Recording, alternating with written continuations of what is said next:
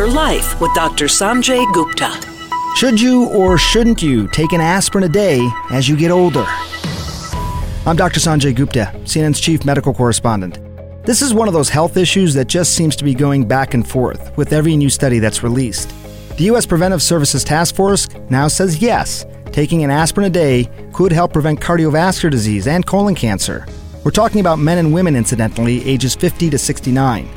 Now, the recommendation applies to people who are not at increased risk for gastrointestinal bleeding, who have at least a 10 year life expectancy, and who are willing to take low dose aspirin for at least 10 years. Whether or not this daily regimen is right for you boils down to weighing the potential benefits versus the risks, just like anything else. Before you start or stop taking any medication, even a low dose aspirin, you should always talk to your doctor first. I'm Dr. Sanjay Gupta, helping you live a better life. This podcast is brought to you by 100% Pure. You put in a lot of work to maintain a healthy lifestyle, so why stop with your makeup?